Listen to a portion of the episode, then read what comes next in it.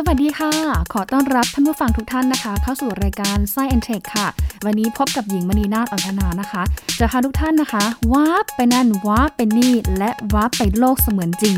กับเทคโนโลยี Metaverse ค่ะ ที่หลายคนบอกว่าเป็นเทคโนโลยีโลกเสมือนจริงแห่งอนาคตนะคะ จะหน้าตาเป็นอย่างไรและ Metaverse ที่ว่านี้นะคะ จะเข้ามามีบทบาทในอนาคตอย่างไรบ้าง ติดตามสักครู่เดียวกับ Science Tech ค่ะ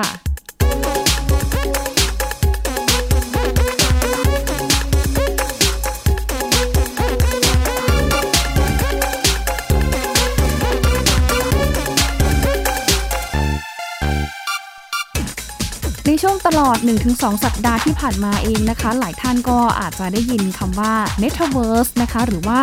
เทคโนโลยีโลกเสมือนจริงนะคะ ก็ได้ยินกันบ่อยขึ้นค่ะ หลังจากที่ในช่วงกลางเดือนที่ผ่านมานะคะ ทาง Facebook เองเนี่ยก็มีการประกาศเลยนะคะว่าจะรีครูดหรือว่าเรียก รับสมัครพนักงานใหม่เพิ่มอีก 10,000 อัตรา โดยเฉพาะในแถบยุโรปค่ะ เข้ามาช่วยกันพัฒนาเทคโนโลยีของ Facebook นะคะ นอกเหนือจากการพัฒนาแล้วเนี่ยนะคะ ก็จะมีการพูดคุยเกี่ยวเรื่องของการวางแผน โปรเจกต์การรีแบรนด์ของ Facebook นะคะ การดูแลบริษัทลูกนะคะ รวมไปถึงในเรื่องของการพัฒนาเทคโนโลยีเสมือนจริง Metaverse นี้ด้วยนะคะ จริงๆแล้วเนี่ยอยากจะบอกว่า Metaverse เนี่ยนะคะ ไม่ได้เป็นเทคโนโลยีของ Facebook คนเดียวหรอกนะคะ แต่ว่าเป็นของ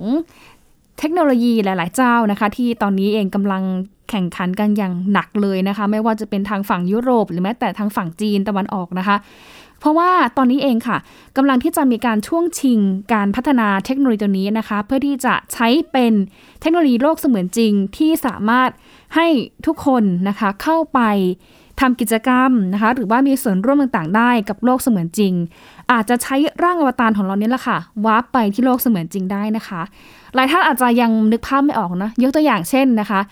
อันนี้ขออนุญาตยืมคำพูดของทางท่านอาจารย์ปริญญาหอมเอนกนะคะ ท่านเป็นผู้เชี่ยวชาญด้านความมั่นคงปลอดภัยไซเบอร์เนี่ยก็บอกเลยว่า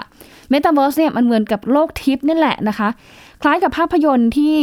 หลายท่านเนี่ยคงจะเคยดูกันนะคะอย่างเช่นเรื่อง The Matrix ประมาณ 20 ปีที่แล้ว หรือว่าเรื่องของ Ready Player One นะคะของ Steven Spielberg นะคะที่ คนเองเนี่ยแหละค่ะสามารถวาร์ปไปอยู่โลกเสมือนจริงได้นะคะ เป็นเป็นอีกโลกใบหนึ่งเรียกได้ว่าเป็นโลกทิพย์เออนะคะ สามารถไปเจอกันได้ในโลกทิพย์ค่ะ ก็มีร่างอวตารของเราอายกตัวอย่างเช่น สมมติว่าหญิงเนี่ยนะคะกำลังนั่งทานข้าวกับเพื่อนอยู่สองสามคน ปรากฏว่าระหว่างทานข้าวนะคะ ก็มีหัวหน้างานโทรมายิงวันนี้ ประชุมกันหน่อยนะ เข้าไปประชุมออนไลน์กันหน่อยนะคะ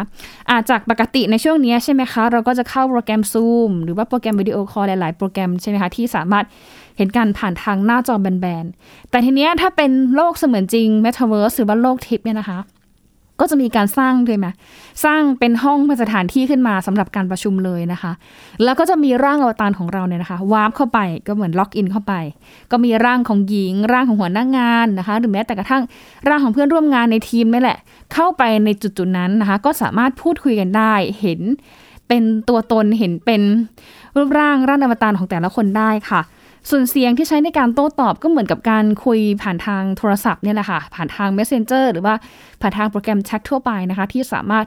พูดคุยโต้ตอบกันได้นะคะ ผ่านทางร่างอวตารเลยเนี่ยเราก็สามารถที่จะวาร์ปไปที่ห้องประชุมเสมือนจริงเลยนะคะ หรือบางครั้งเองค่ะบางท่านนะคะ อาจจะแบบเจอกันในที่ที่โอ้โหอยากจะไปเหลือเกินนะคะ อย่างเช่นเทือกเขาหิมาลัยนะคะ ทางแพลตฟอร์ม เจ้าใหญ่ๆหลายเจ้าเขาก็พยายามที่จะพัฒนาให้มันเสมือนจริงมากที่สุด โอเค ถ้าลูกค้าอยากเข้าไปเจอกันที่เทือกเขาหิมาลัย เราทำเทคโนโลยีเสมือนจริงให้วาร์ปไปเลยนะคะแล้วก็วาร์ปไปเจอเพื่อนที่หิมาลัยก็ได้ไปคุยกันก็ได้นะคะ หรือถ้าเป็นในเรื่องของทางธุรกิจนะคะ อันนี้จะเห็นได้ชัดเจนว่า ตอนนี้เองนะคะ ในระยะแรกเนี่ยเข้าใจว่าน่าจะเริ่มนี่แหละนะคะ ให้ทางร้านค้าต่างๆเนี่ยนะคะ ใช้เทคโนโลยี Metaverse เนี่ยในการรับลูกค้าอย่างเช่น การช้อปปิ้งออนไลน์อะถ้านึกภาพมาดูในปัจจุบันนะคะ หลายท่านเนี่ยเวลาที่ไปช้อปปิ้งไม่ว่าจะเป็นที่ Lazada s h o p e e หรือว่าใน Marketplace หรือว่าในเว็บต่างๆเนี่ยเราก็จะเข้าไปดูแค่เฉพาะแคตตาล็อกนะคะดูภาพใช่ไหมคะดูรูปอ่าดูคุณสมบัติของสินค้า ดูรายละเอียดดูราคานะคะ ถ้าถูกใจตัวไหนแล้วก็คลิกใส่ตะกร้า แล้วก็จ่ายเงินผ่านบัตรเครดิตไป แต่ถ้าเป็น Metaverse ค่ะ เราสามารถที่จะวาร์ปไปที่ร้านได้นะคะ อย่างเช่น สมมุติว่าเราไปห้างแถวสยามนะคะ เราก็สามารถที่จะวาร์ปได้เลยนะคะ ไปโลกเสมือนจริงในห้างแถวสยามนะคะเอาตัวอวตารของเราเนี่ยค่ะเข้าไปนะคะ ไปเลือกซื้อไปเดินในห้างเลยไปดูของเป็นภาพสามมิติเสมือนจริงเลย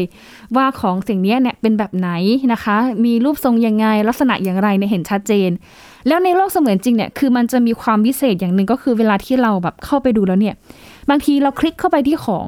มันอาจจะเด้งป๊อปอัพขึ้นมานะคะ ว่าของสิ่งนี้เนี่ยคืออะไรมีคุณสมบัติลักษณะอย่างไร ราคาเท่าไหร่ เคลมได้ไหมด้วยนะคะ สามารถบอกทุกอย่างได้เลยนะคะ เนี่ยก็จะทำให้หลายคนเนี่ยนึกภาพออกเลยว่า อ๋อเนี่ยเมตาเวิร์สมันเป็นแบบนี้นี่เองนะคะ ซึ่งแน่นอนว่าหลายท่านเนี่ยก็คาดการณ์นะคะว่านอกเหนือจาก Facebook แล้วเนี่ยนะคะ ก็จะมีทั้ง Apple Google นะคะ Amazon นะคะ มีทั้งฝั่งของจีนด้วยนะคะ อย่างเช่น อาลีบาบาเนาะเจ้าพ่ออีคอมเมิร์ซของจีน รวมไปถึง Tencent นะคะที่เป็นเจ้าพ่อด้านเกมของจีนเองเนี่ยก็กำลังที่จะเร่งการพัฒนาตัวเมตาเวิร์สตัวนี้ออกมานะคะ เพราะว่าอย่างที่เห็นชัดเจนแล้วก็คือฝั่งจีนตอนนี้นะคะมีการทำเทคโนโลยีช้อปปิ้งเสมือนจริงแล้วแหละ ก็คือให้คนเนี่ยใส่แว่น VR ใช่ไหมของฝั่งอาลีบาบาเนี่ย แล้วก็ใส่แว่นเข้าไปปุ๊บสามารถที่จะเดินเข้าไปในร้านได้เลยนะคะ มองเห็นได้ชัดเจนว่าร้านนี้เป็นแบบไหน หรืออีกอย่างหนึ่งนะคะ ถ้าเอาไปประยุกต์ใช้ในเรื่องของการตกแต่งบ้านนะคะ หลายท่านอาจจะนึกภาพเวลาที่เราไปซื้อของในห้าง เจอเลยนะคะก็คือว่าเอออยากจะแบบซื้อเฟอร์นิเจอร์ใส่ในห้องครัวเฟอร์นิเจอร์ใส่ในห้องรับแขกอย่างเงี้ยค่ะ หรือว่าชุดแต่งห้องครัวใส่ในห้องครัวอย่างเงี้ยค่ะ ต้องเอาไม้เมตรตลับเมตรเนี่ยไปวัดก่อนใช่ไหมว่า เออห้องเนี้ยมันกว้างเท่าไหร่ยาวเท่าไหร่ถ้าจะวางโซฟาหรือว่าวางโต๊ะอะไรเงี้ยมันต้องมีความยาวเท่าไหร่นะคะ แต่ถ้าเป็น Metaverse เนี่ยนะคะมันจะแบบเทคโนโลยีคือแบบจริงเลยก็คือว่าสามารถที่จะเข้าไปในห้องนะคะของเราได้นะคะ เป็นห้องเสมือนจริงของเราเนี่ยแหละ แล้วก็คำนวณเสร็จปุ๊บเลยนะคะ ว่ามันมีการสามารถที่จะเอาตัวโซฟาเอาตัวโต๊ะเนี่ยค่ะ วางเป๊ะปะได้เลยนะคะ โดยที่ไม่ต้องตัวเราเองเนี่ยไม่ต้องไปวัดแล้วก็ไปบอกที่ร้านเขานะคะ แต่ว่าเราสามารถ เข้าไปในเทคโนโลยีนี้นะคะ เพื่อที่จะใช้ในการออกแบบดีไซน์ก็ได้นะคะ ซึ่งตัว Metaverse เองเนี่ยมันสามารถที่จะต่อยอดได้หลากหลายวงการเลยค่ะ ไม่ว่าจะเป็นในเรื่องของวงการ การค้าขายธุรกิจนะคะ การศึกษานะคะ การแพทย์นะคะ หรือแม้แต่การสื่อสารต่างๆเนี่ยก็สามารถที่จะเข้ามาพลิกโฉมเปลี่ยนบทบาทเหมือนกันนะคะ ซึ่งทางเรื่องนี้เองนะคะ มีผู้เชี่ยวชาญก็มองเหมือนกันว่า ก็ไม่รู้ว่าตัวเมตาเบิร์สเนี่ยนะคะ ถ้าค่ายไหนเขาประสบความสำเร็จแล้วเนี่ย จะสามารถดึงดูดความสนใจจากทางคนเนี่ยได้เยอะขนาดไหน แต่ว่าที่แน่ ๆ คือเขาลงทุนไปเยอะ ดังนั้นเนี่ยนะคะ เวลาที่จะใช้อะไรเนี่ยนะคะ ก็ อาจจะต้องมีค่าใช้จ่ายนะคะ อย่างเช่น ถ้าสมมติว่า Facebook เนี่ยเขาเป็นเจ้าแรกเลยนะคะ ที่ประสบความสำเร็จในการพัฒนาเทคโนโลยี Metaverse นะคะก็อาจจะต้องมีการจ่ายอ่าเป็นเงินสกุลของ Facebook นะคะ เป็นเงินดิจิทัลสกุลของ Facebook ก็คือเงิน Libra นะคะ จะมีการขายไอเทมต่างๆ หรือว่าจะมีการใช้จ่ายเพิ่มเติมต่างเพื่อที่จะดึงดูดลูกค้าเนี่ยให้เข้าไปในโลกเสมือนจริงในร้านของตัวเองได้ อันนี้ก็เป็นการคาดการเอาไว้เหมือนกันนะคะ เกี่ยวกับเรื่องของ เขาเรียกอะไรเป็นระบบหรือว่ารูปแบบของการนำ Metaverse เนี่ยมาใช้กับธุรกิจร้านค้าด้วยนะคะ อันนี้ก็เป็นอีกรูปแบบหนึ่งแต่ว่าอีกด้านหนึ่งก็มีการเตือนเหมือนกันว่า Metaverse เองเนี่ยมันก็สามารถที่จะทำให้คนอื่นนะสามารถมาเสิร์ชหาข้อมูลเราได้นะคะ หรือค้นข้อมูลเราได้เหมือนกัน คล้ายๆ กับโซเชียลมีเดียสมัยนี้แหละนะคะ ที่ต้องระมัดระวังข้อมูลนะคะ แต่ทีนี้ถ้าจะเห็นภาพชัดเจนลึกขึ้นนะคะว่าไอ้ Metaverse เนี่ยนะคะ ถ้าใช้ในมุมกว้างแล้วถ้าเราใช้ได้จริงเนี่ยมันจะเกิดอะไรขึ้นนะคะ เดี๋ยววันนี้ไปคุยกับทางผู้เชี่ยวชาญนะคะ ก็คือพี่หลามที่รักบุญปิชา จะมาอธิบายให้เราเห็นชัดเจนเลยค่ะว่าไอ้ Metaverse เนี่ยนะคะ พาเราวาร์ปไปที่ไหนกันบ้างค่ะ ฟังพี่หลามกันเลยค่ะ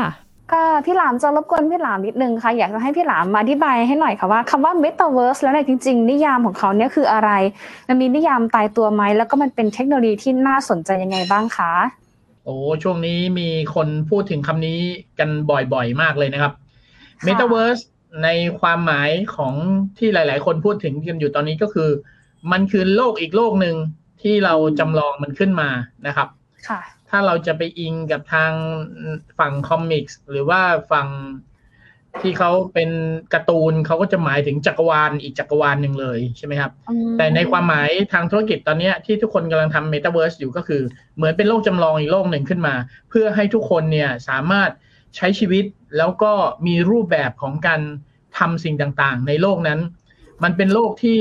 virtual ก็ได้ ใช้คำว่า virtual ก็ได้ เป็นโลก CG เป็นโลกกราฟิกก็ได้นะครับ เราก็จะถูกนำเอาจิตวิญญาณของเราเข้าไปอยู่ในนั้น ควบคุมผ่านทางโทรศัพท์มือถือ ผ่านทาง social network นะฮะต่างๆ โดยที่เราก็จะเหมือนเป็นอีกคนหนึ่ง เป็นตัวการ์ตูน เป็นตัวแอนิเมชันอีกตัวหนึ่งอยู่ในโลกนั้นครับ อืมเสมือนกับเป็นโลกอีกใบหนึ่งโลกเสมือนจริง ที่มีร่างอวตารของเราเข้าไปอยู่ในนั้นใช่ไหมคะพี่หลามใช่ครับ ใช่ค่ะแล้วตอนนี้มันมีวงการไหนที่จะเอาแนวคิดเทคโนโลยีเมตาเวิร์สเนี่ยมาใช้ประโยชน์บ้างอะคะ จริงๆมีเยอะมากเลย ถ้าเป็นเจ้าใหญ่ ๆ ในโลกนี้ก็คือ Facebook นะฮะ Facebook ก็นำเสนอแนวคิดว่า Facebook เขาจะทำ Metaverse ขึ้นมาใช่ไหมครับ อันนี้มันเกิดจากการที่มาร์คซักเกอร์เบิร์กเมื่อสักประมาณ 3-4 ปีก่อนมาร์คซักเกอร์เบิร์กไปลงทุนในบริษัทหนึ่งที่เขาทำแว่น VR จำได้ไหมฮะจำได้ค่ะจำยี่ห้อแว่น VR นั้นไม่ได้ Oculus VR อ่า Oculus Rift นะฮะค่ะ ลงทุนในบริษัทนั้นเสร็จเรียบร้อย มีอยู่ช่วงหนึ่งมาร์คซักเกอร์เบิร์กเขาก็ทำ demo ของอวตารบน Facebook ก็คือเป็นตัวการ์ตูนจำลองเลยเป็นตัวร่างเราทั้งร่างเลยนะครับ มีเสื้อผ้ามีทรงผม มีรูปร่างมีใบหน้า แล้วก็นั่งคุยกันสามสี่คน ทุกคนมาจาก Facebook หมดเลย แล้วเสียงที่พูดเนี่ยเป็นเสียงจากการพูดคุยผ่านทางโทรออนไลน์ของ Messenger Facebook ใช่ไหมฮะ แต่เสียงเราเนี่ยมันไปอยู่ในตัวละครตัวนั้น แล้วตัวละครตัวนั้นก็มีบุคลิกมีหน้าตาขยับตัวไปมาทำมีสีหน้าท่าทาง ตอนนั้นก็ฮือฮากันไปแล้วนะครับ แต่ว่ามาร์คมาร์คซักเกอร์เบิร์กไม่ได้บอกว่า เขาจะเอาสิ่งนี้ไปทำอะไรนะฮะจนกระทั่งนี่นะครับ ช่วงกลางปีหรือค่อนๆมาทางปลายปี 2021 ที่ผ่านมา มาร์คซักเกอร์เบิร์กก็บอกว่าเนี่ยเขาจะสร้างเมตาเวิร์สขึ้นมา อืมค่ะ ทุกคนก็เลยย้อนกลับไปนึกถึง เหตุการณ์เดียวกันกับที่เกิดขึ้นเมื่อ3 4ปีที่แล้วว่า มันคือตัวโลกจำลองโลก virtual ที่มาร์คซักเกอร์เบิร์กได้ demo ไว้ตอนนั้นแน่นอนนะครับ ก็คือมันเป็นไอเดียของเขาอยู่แล้ว เขาต้องการให้ Facebook เนี่ย มันอินกับชีวิตคนมากยิ่งขึ้น ค่ะมาร์คซักเกอร์เบิร์กอยากให้เราใช้ Facebook แล้วเหมือนเราเข้ามาอยู่อีกโลกหนึ่งเลย แล้วเราก็มาเป็นตัวตนอีกตัวหนึ่งเป็นคนอีกคนหนึ่งซึ่งมันก็จะไร้ขีดจำกัดใช่ไหมครับว่า ในชีวิตจริง เราอาจจะไม่ได้มีรูปร่างหน้าตาดี ไม่ได้อาจจะมีฐานะดี แต่ในโลกจำลองอย่าง Metaverse ที่ Facebook สร้างขึ้นมา เราอาจจะเป็นคนสวยหล่อเป็นคนผมยาวแต่งตัวดีแฟชั่นอะไรเงี้ย แล้วเราก็ใช้ชีวิตอยู่ในโลกนั้นได้อย่างมีความสุขนะฮะนี่คือคอนเซ็ปต์ของเขาเลย แต่ทีนี้มาร์คซักเกอร์เบิร์กเนี่ย มองไกลกว่านั้นค่ะ มันไม่ใช่แค่เป็นโลกจำลองให้ทุกคนตั้งอวตารตัวเองขึ้นมาแต่งตัวเสร็จเรียบร้อย แล้วก็มาเดินคุยกันนะฮะถ้าเป็นแค่นั้นมันจะเหมือนกับ PlayStation World ที่โซนี่เคยทำเมื่อสามสี่ปีก่อนเหมือนกันแต่ก็ไม่ประสบความสำเร็จเพราะอันนั้นมันเป็นแค่ communityแต่มาร์คซักเกอร์เบิร์กตั้งใจจะให้ Metaverse นะฮะตัวนี้เนี่ย กลายเป็นโลกธุรกิจด้วยเลย โอ้ค่ะ คนก็สามารถมาเปิดร้าน คือมันอาจจะเป็นพื้นที่ area ขึ้นมาหนึ่งอันใช่ไหมฮะเราก็เปิดร้านขึ้นมาหนึ่งร้าน เราก็ใส่สินค้าเราเข้าไปในร้าน คนที่เดินผ่านไปผ่านมา สามารถเดินเข้ามาช้อปปิ้งพอช้อปปิ้งเลือกสินค้าชิ้นนี้ได้ตกลงจ่ายเงิน ใส่ถุงเดินออกมาเนี่ย นั่นก็คือการซื้อสินค้าออนไลน์ แต่มันทำผ่านรูปแบบของแอนิเมชันทั้งหมดใน virtualค่ะเขาคิดไปถึงขั้นนั้นเลยครับ ค่ะคือสินค้าแม้ว่าจะซื้อแบบ virtual แต่ว่าสามารถซื้อขายกันได้จริง ๆ เลยใช่ไหมคะพี่หลาม ใช่ ซื้อแล้วจ่ายเงินรูดบัตรเลยแล้วเดี๋ยวของชิ้นนั้นก็ส่ง Delivery มาที่บ้านเรา โอ้ งั้นหนูก็สบายในอนาคตเนี่ย ถ้าเราอยากไปช้อปปิ้งนอนๆอยู่ที่บ้านก็ได้ แล้วเราก็ใช้เทคโนโลยีเมตาเวิร์สเนี่ยไปช้อปปิ้งก็ได้ใช่ไหมทุกวันนี้เราก็ทำแบบนั้นได้อยู่แล้วเพียงแต่ว่าเราทำผ่านมือถือ แล้วเราก็เห็นเป็นแคตตาล็อกเฉยๆเราไม่ได้เดินเข้าไปในห้าง หรือว่าเราไม่ได้เดินเหมือนเดินอยู่ในห้างจริงๆแค่นั้นเอง อันนี้ก็คือทำให้มันสมจริงมากยิ่งขึ้นแค่นั้นเองครับ อืมค่ะ มันก็จะเห็นแบบเป็นภาพที่ชัดเจนมากขึ้นเนาะเกี่ยวกับการใช้เทคโนโลยี virtual นะคะ นอกเหนือจากวงการธุรกิจวงการของโซเชียลมีเดียคุณมาร์คซักเกอร์เบิร์กเองนะคะ เห็นบอกว่าก่อนหน้านี้เองก็มีทั้ง Apple Google เขาก็สนใจเรื่องของเทคโนโลยี Metaverse ด้วยนะคะ อันนี้เขาจะเอาไปใช้ทำอะไรได้บ้างอะคะพี่หลามจริง ๆ ก็ลักษณะคล้าย ๆ กันนะฮะทั้ง Google และ Apple ก็อยากจะสร้างโลกจำลองขึ้นมา แล้วก็รวมคนคืองานนี้มันเหมือนเป็นการว่าใครทำสิ่งนี้ก่อน แล้วก็เรียกร้องความสนใจจากผู้คนทั้งโลกให้มาอยู่ในโลกจำลองนี้ให้ได้มากที่สุด คนคนนั้นก็จะได้ครองในแพลตฟอร์มนี้ไงครับ เพราะฉะนั้นมันเป็นเรื่องของการช่วงชิงโอกาสทางธุรกิจก็คือ Facebook ถ้าทำก่อนสำเร็จ ซึ่งมีโอกาสเพราะว่าเขาเริ่มต้นมันมาเร็วมาก แล้วก็เตรียมตัวมาตั้งนานแล้วนะฮะถ้า Facebook ทำก่อนสำเร็จ คนอื่นอาจจะ โดนตัดหน้าแล้วก็อาจจะโดนขโมยเค้กชิ้นโตไปเลยก็ได้ เพราะฉะนั้นทุกคนก็ต้อง action ครับ Apple ก็ต้อง action แต่เราก็ไม่มีทางรู้ว่าไส้ในเนี่ยเขาพัฒนาไปถึงไหนใช่ไหมอาจจะเป็นแค่การช่วงชิงจังหวะกันในเชิงประชาสัมพันธ์ ว่าเฮ้ยฉันก็มีนะ Google บอกฉันก็มีนะ แต่จริง ๆ แล้วข้างในหลังบ้านอาจจะยังไม่มีอะไรเลยก็ได้อาจจะนั่งประชุมกันหัวโตว่า เราจะสร้างแอนิเมชันเป็นโลก virtual ขึ้นมาได้ยังไง เราจะใช้ engine อะไรยังไม่รู้เลย แต่ Facebook เนี่ยมีทุกอย่างแล้วนะครับ มีเดโมแล้วด้วย อืมค่ะแล้วถ้าสมมติว่าอยากให้ลองนึกภาพหน่อยค่ะ ถ้าสมมติว่าบริษัทไหนเนี่ยเขาว่าชาสัมพันธ์หรือว่าช่วงชิงพื้นที่ตรงนี้ก่อนเนี่ย มันจะสามารถดึงดูดให้นักลงทุนเนี่ยนะเข้าไปที่บริษัทเขายังไงบ้างอะคะพี่หลาม แน่นอนครับ มันดึงผู้คนทั้งโลก เข้ามาอยู่ในศูนย์รวมนี้ เพราะฉะนั้นแบรนด์หรือว่าธุรกิจอื่น ๆ ที่เกี่ยวข้องนะครับ ไม่ว่าจะเป็นพ่อค้าเจ้าของสินค้าผลิตภัณฑ์แบรนด์ต่างๆ บริการต่างๆ ก็ต้องหลั่งไหลตามเข้ามาด้วยเพราะว่ามันคือศูนย์รวมผู้คน คุณจะมาทำธุรกิจกันในนี้ก็ต้องทำได้ แล้ว Facebook เนี่ยเขาเหมือนทำตัวเป็นเจ้าของโลกเฉยๆเขาไม่ได้เป็นเจ้าของร้าน เขาไม่ได้มีสินค้าเป็นของตัวเอง เขาก็จะเวลคัมให้ทุกคนเนี่ยเข้ามาจับจองพื้นที่ใช่ไหมฮะ คุณอาจจะมีออปชันว่ามาซื้อตึกตรงนี้ไหมมาตั้งห้างตรงนี้หรือเปล่า หรือจะเปิดช็อปของคุณตรงนั้น ก็ใช้บริการผ่าน Facebook ได้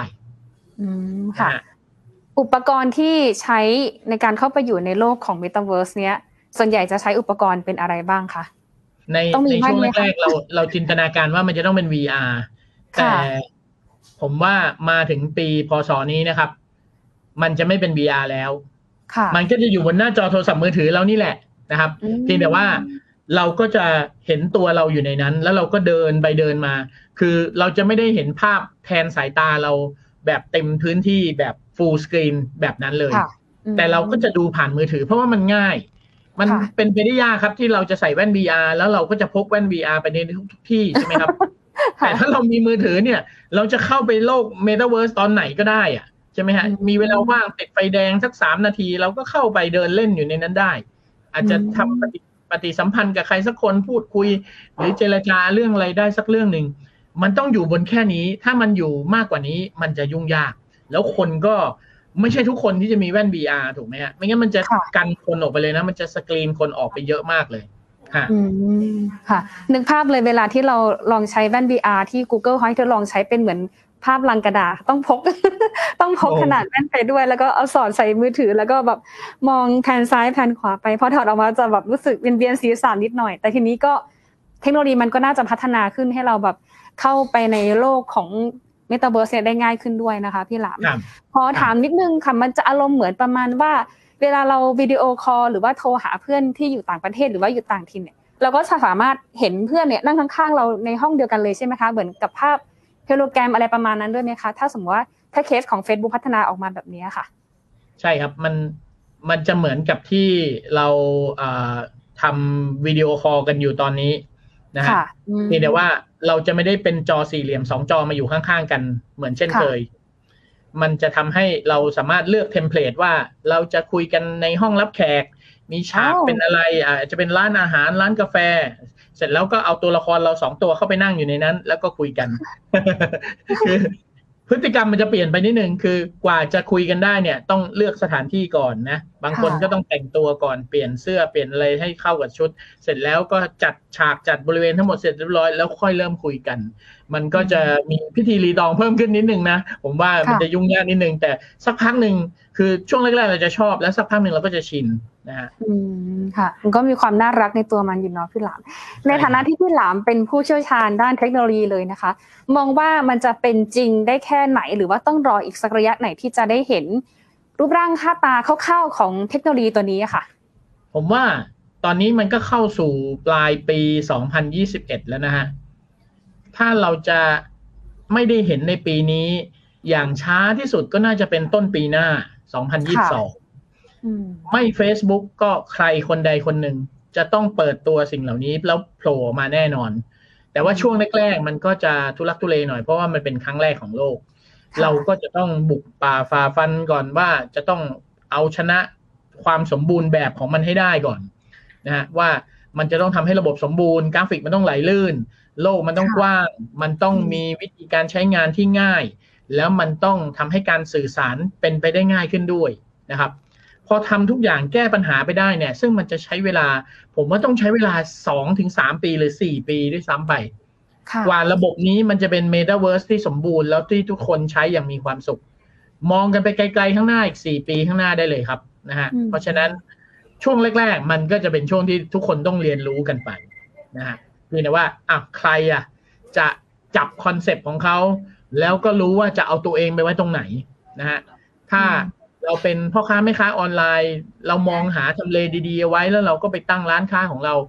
เราก็อาจจะเป็นคนกลุ่มแรกๆ แล้วก็ประสบความสำเร็จก็ได้นะครับ อันนี้ก็ต้องจับตาดูให้ดีครับค่ะโอ้โหน่าจะเห็นภาพเลยนะคะ ว่าใช้ได้แทบทุกวงการเลยนะคะ อยากเห็นอยากให้ถึงปีนั้นเร็วๆพี่หลามจะได้รู้ว่าหน้าตาของเมตาเวิร์สเป็นยังไงด้วยนะคะ แต่ว่าหนูเชื่อว่าในช่วงของการที่จะใช้ร่างอวตารของเราเนี่ยแน่นอนว่า Facebook เองหรือว่าบริษัทเทคโนโลยีเองเนี่ยจำเป็นต้องเก็บข้อมูลเราแหละ เพื่อที่จะให้เราเนี่ยสร้างร่างอวตาร อันนี้ความยุ่งยากหรือว่าความปลอดภัยเนี่ยมีอะไรที่ต้องระมัดระวังเพิ่มเติมไหมคะมันจะคล้ายๆกับทุกวันนี้ที่ Facebook ก็เข้าถึงข้อมูลส่วนตัวเราเยอะพอสมควรทั้งที่เราเต็มใจเปิดเผย และที่เราไม่ได้อ่าน policy แล้วเราก็กดยอมรับไปนะฮะมันเป็นสิ่งที่เราให้เขาอยู่แล้วอะนะว่า Facebook ไม่ได้ต้องการอะไรมากไปกว่านี้เพียงแต่ว่า สร้างระบบขึ้นมา แล้วก็ให้เราเข้าไปเลือกรูปร่างหน้าตาอย่างผมเองเนี่ย ชีวิตจริงผมก็อาจจะตัวอวบๆหน่อย ผมก็อาจจะไปเลือกเป็นผู้ชายตัวผอมๆหน่อยอะไรเงี้ย ซึ่งก็ขึ้นอยู่กับขึ้นอยู่กับ Facebook อีกนะว่าว่า เอ๊ะเขาจะยอมให้โลกจำลองเนี่ย มันตรงข้ามกับตัวเราได้มากขนาดนี้ไหมเขาก็ต้องมองไปไกลๆนะว่า มันจะมีปัญหาหรือเปล่า เอา้าหนุ่มรอสาวสวยมาเจอกัน พอคุยกันจนแหมความรักอิ่มตัวมากๆ มาเจอกันในชีวิตจริงนี่อาจจะหงายท้องกันไปเลย เขาจะให้มันเป็นอย่างนั้นหรือเปล่าใช่ไหมฮะเขาจะทำให้มันเป็นอย่างนั้นหรือเปล่า ก็ก็เราก็ต้องรอดูนะฮะอืมค่ะถามนิดนึงค่ะพี่หลามในช่วงที่มาร์คซักเกอร์เบิร์กประกาศไว้ในปี 2014 ว่าโอเคละจะพยายามดีลกับทาง Oculus Rift ในการทำภาพเสมือนจริง virtual แต่ปรากฏว่าในช่วงนั้นก็เหมือน project นี้จะหยุดพักไปชั่วคราวหนึ่งเกิดอะไรขึ้นนะคะทำไมคุณมาร์คถึงแบบ ต้องหยุดชั่วคราวไปในช่วงนั้นนะคะ พอจะให้ข้อมูลได้ไหมคะส่วนหนึ่งที่เป็นข้อจำกัดในยุคนั้นนะครับ ต้องบอกว่าปี 2014 เนี่ย เทคโนโลยีด้านแอนิเมชันด้านกราฟิกเราเนี่ยยังไม่เติบโตจนถึงทุกวันนี้นะครับช่วงระยะเวลา 6-7 ปีที่ผ่านมาเนี่ย graphic card ตัวประมวลผลชิปกราฟิกนะครับ รวมไปถึงอุปกรณ์ต่างๆ เนี่ย มีพลังประมวลผลเยอะขึ้นแล้ว สมาร์ทโฟนทุกวันนี้แรงมาก คอมพิวเตอร์ทุกวันนี้ดีมาก สิ่งที่มาร์ค ซักเคอร์เบิร์กและทีม Oculus Rift อาจจะรออยู่ก็คือ รอให้เทคโนโลยีมันพัฒนามาจนกระทั่งเขาสามารถสร้างไอ้ตัวโลกเสมือนจริงตัวนี้ได้อย่างลื่นไหลโดยที่ไม่มีปัญหา ปัญหาหนึ่งที่ PlayStation World ไม่แจ้งเกิดก็คือมันกระตุกแล้วมันกินทรัพยากรมากครับพอเข้าไปปุ๊บโอ้โหโลกสวยมากเลย แต่มันไม่เคลื่อนไหว เพราะว่ามันเคลื่อนไหวไม่ทัน มัน frame rate ไม่พอมันประมวลผลภาพกราฟิกแบบ real-time ไม่ได้นะครับอ๋อค่ะเข้าใจแล้วค่ะเนาะแต่ว่าตอนนี้ก็เทคโนโลยีก็น่าจะพัฒนาก้าวหน้าจากประมาณ 6-7ปีที่แล้วแล้วแหละ เราน่าจะเห็น Oculus หรือว่าเราจะเห็นเทคโนโลยี Metaverse ของแต่ละเทคโนโลยีแต่ละเจ้าเนี่ยน่าจะชัดเจนมากยิ่งขึ้นแล้วนะคะใช่แล้วค่ะ ช่วงนี้ต้องขอบคุณพี่หลามมาก ๆ เลยนะคะ ที่มาให้ความรู้เรื่องของเทคโนโลยีเสมือนจริงในอนาคต Metaverse เดี๋ยวรอดูนะคะ อีกสักสี่ถึงห้าปีข้างหน้า เราน่าจะเห็นความชัดเจนมากยิ่งขึ้นนะคะ ขอบพระคุณพี่หลามมาก ๆ เลยค่ะ สวัสดีค่ะ ขอบคุณครับ สวัสดีครับ ชัดเจนนะคะว่า Metaverse เองเนี่ยจะมาเปลี่ยนโลกสื่อสาร แล้วก็เปลี่ยนอินเทอร์เน็ตนะคะ เบื้องต้นค่ะ คาดการณ์กันว่าอีกประมาณ 4-5 ปี ก็น่าจะมีความคืบหน้าเกี่ยวกับทาง Facebook แล้วนะคะว่าจะสามารถผลิต Metaverse เนี่ยตามที่วางแผนเอาไว้กันหรือเปล่านะคะ ซึ่งจริงแล้วเนี่ยนะคะเทคโนโลยีนี้มันไม่ได้แบบใหม่เลย คือมันเป็นการต่อยอดของทาง Facebook นะคะที่ทางปี 2014 เองนะคะ อย่างที่พี่หลามบอกก็คือ Facebook เนี่ยไปซื้อไป take over Oculus Rift นะคะผู้ผลิตแว่นเทคโนโลยีเสมือนจริง เพื่อที่อยากจะเอามา adapt กับ Messenger ของเขา ก็คือจากแต่ก่อนเนี่ยนะคะเราโทร Messenger อาจจะมีแค่โทรเสียงหรือว่าแชทใช่ไหมคะ แล้วปัจจุบันเนี่ยนะคะ ก็พัฒนามาจนถึงการต่อยอดทำวิดีโอคอลได้นะคะคุยกันได้ แต่ทีนี้ Metaverse เนี่ยจะล้ำกว่านั้นก็คือ สามารถที่จะเห็นภาพโฮโลแกรมของเพื่อนคู่สนทนาเราได้ แม้ว่าเพื่อนจะอยู่คนละซีกโลกของเราก็ตาม แต่ถ้าเราใช้ตัวนี้นะคะแว่น VR ก็จะทำให้เรามีความรู้สึกว่าเพื่อนนี่แหละสามารถที่จะมานั่งในห้องรับแขกสนทนากับเราได้ อันนี้ก็เป็นแนวคิดนะคะจากในปี 2014 เองนะคะ แล้วก็ตอนนี้เองก็เริ่มมีการต่อยอดแล้วแหละที่จะนำมาทำเป็นเทคโนโลยีภาพเสมือนจริงด้วยนะคะ ก็อาจจะให้ทุกท่านได้รู้จักทำความเข้าใจทำความคุ้นเคยกันไปก่อนนะคะ เดี๋ยวอีกสักประมาณ 4-5 ปี ไม่นานเกินรอค่ะ แป๊บเดียวเวลาผ่านไปวึบปั๊บแป๊ บเดียวหายใจ 3 ทีวึบว้าไปเลยนะคะ เดี๋ยวรอดูอีกสักประมาณ 4-5 ปีข้างหน้าค่ะว่าไอ้โลกเสมือนจริงที่เขาบอกว่าจะสร้างเนี่ยนะคะ จะหน้าตาเป็นอย่างไร และจะเข้ามามีบทบาทกับเราอย่างไง รู้ไว้จะได้รู้เท่าทันกับเทคโนโลยี หรือความเปลี่ยนแปลงที่เกิดขึ้นรอบตัวเรานะคะ ช่วงนี้หมดเวลาของ Science Tech แล้วค่ะ หญิงและทีมงานต้องลาไปก่อนนะคะ สวัสดีค่ะ